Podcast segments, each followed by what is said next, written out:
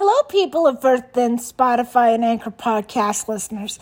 Welcome to this week's Flashback Fun. Now, as I stated on yesterday's show, today Justin Setcher, Tiffany Haddish, Ozzy Osbourne, Brendan Fraser, Amanda Seyfried, and Jenna Dewan have birthdays today. Today happens to be the debut for 2010's Black Swan, which won Natalie Portman an Oscar for playing a psychotic ballerina, and Wham's classic 1984 Christmas song, Last Christmas. Tomorrow, Jay Z, Jenna Antonucci, sorry if I messed that up, Jeff Bridges, Tyra Banks have birthdays. On December 5th, new dad Frankie Muniz, Dylan Niven, and Walt Disney all blow up birthday candles, while Carrie Sanchez's birthday is on December 6th. Joe Mallow and Nicholas Hoult have birthdays December 7th. December 7th is also the debut anniversary for 1990's Edward Scissorhands, the iconic Frosty the Snowman special, which first, uh, if you'd excuse the bad pun, came to life in 1969, 2001's Ocean Eleven, 2015's In the Heart of the Sea, and the 2018 films Dumplin', Ben is Back, and Mary Queen and Scott, among many others. Now, Britney Spears and Jillian Marco, Michaels aren't the only stars sprouting shiny new blings on their ring finger this week. E! Online reported last night 35 year old actress Alexandra Daddario is engaged to 52 year old producer Andrew Form. Her rep confirms to E! News. Daddario was spotted with a diamond ring on that finger while running errands in Los Angeles on December 1st. Speaking of recent engagements, the website also announced last night Amanda Stanton's journey to find love has come to an end. The Bachelor Nation star is engaged to Michael Fogel. Stanton announced the news in an Instagram post on December 3rd, sharing a photo of herself wrapping her arms around her fiance and giving fans a peek at her diamond ring. Yes! She captioned the picture. Fogel appeared to pop the question at a home by the couple's Christmas tree. Now, today I have not one, not two, but three different films for flashback fun, each for a very different reason. So, to quote the Big Flat Fat Liar movie starring the aforementioned Frankie Muniz, guys, I just got one thing to say. It's showtime. First off, happy birthday to the aforementioned Brendan Fraser. In 1997, he brought the goofy, tree smashing, accident prone King of the Jungle, George the Jungle, to life on the big screen. Watch out for that! Ooh, theater marquee. And nearly two years later, Fraser went from the goofy King of the Jungle, where the only threat to his kingdom was Lyle Van de Groot, to the harsh 1926 Egyptian desert, when his character, Rick O'Connell, and his library love interest, Evelyn, had to deal with something menacing, stopping the revived, revenge driven high priest Imhotep mummy at the ancient city of Hamunaptra in 1999's The Mummy.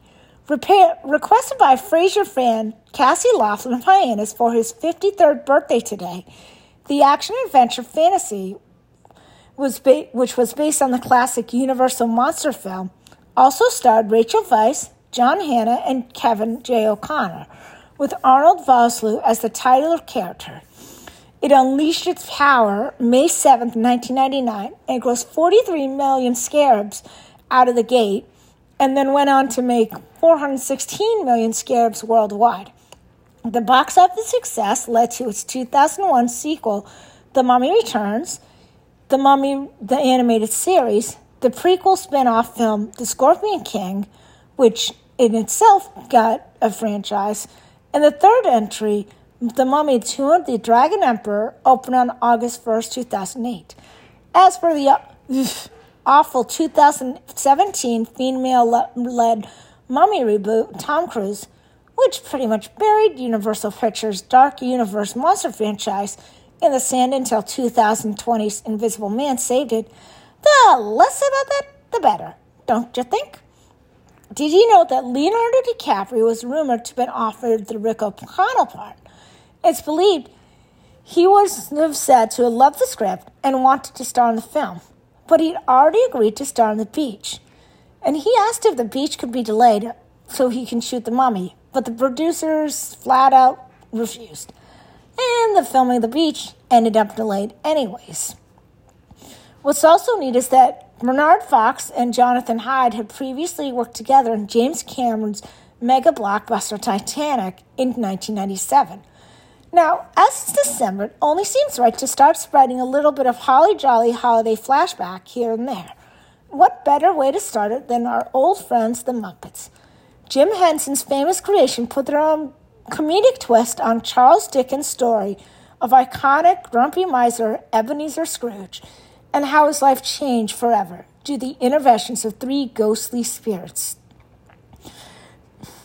with the Muppet Christmas Carol. The December 11, 1992 release starred the great Gonzo and Rizzo the Rat as the narrators, Michael Caine as the infamous Scrooge, Kermit as his poor, overworked employee, Bob Cratchit, Mrs. Piggy as Mrs. Cratchit, Cratchit, and many others. The light-hearted and filled with catchy songs there goes Mr. Humbug. There goes Mr. Grim. If they gave a prize for being mean, the winner would be him. No Jesus for us, Mrs. Humbug. It follows Dickens' story wicked closely. It was dedicated to the memory of Muppet creator Jim Henson and fellow puppeteer Richard Hunt, who died re- during pre-production. Though was believed a beloved today and a favorite holiday movie, when it first came out, it only made a modest 27 million gifts. the reason for this was simply Home Alone 2, Lost in New York, stole its audience and kicked it to the snow covered curb. Did you know that unlike the book and other movie adaptations of the film of the book, Kermit's Bob Cratchit isn't Scrooge's only employee. Several rats also work for Scrooge as bookkeepers as well. And at the end of the film, a haberdashery can be seen that's called Statler and Waldorf, which is named after the famous Muppet hecklers who played Jacob and Robert Marley in the film. As Annie Live debuted last night on NBC and is now available on Peacock's streaming service, it only seems right to make the first Annie movie, which was based on the 1977 Broadway musical the same name, in turn inspired by Harold Gray's Little Orphan Annie comic, the final flashback fun topic. Released on May 21st, 1982, the John Huston directed musical comedy drama starred the talents of Aileen Quinn as the title character, Carol Burnett, Tim Curry, Bernadette, Bernadette Peters, Albert Finney, and Ann Reinking. But the story so well known, the first film adaptation of the musical doesn't even need a plot summary. Annie sang out 57 million tunes on a $35 million budget and was up for two Academy Awards for Best Production Design and Best Song Score and its adaptation. It had a TV film sequel called Annie, A Royal Adventure in 1995.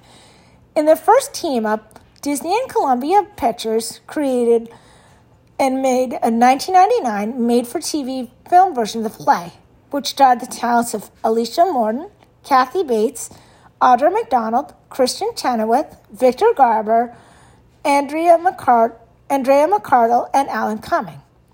Years later, in 2014, Columbia had another film version released on December 19, 2014, which was set in the present day and starred Quvenzhané Wallis as Annie, Cameron Diaz in her final film role before her retirement from acting Rose Byrne, Jamie Foxx, and Bobby Cannavale.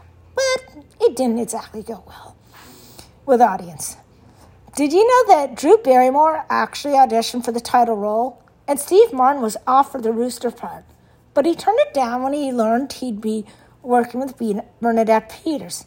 At the time, they were breaking up, and he thought it was too painful to work with her for several months.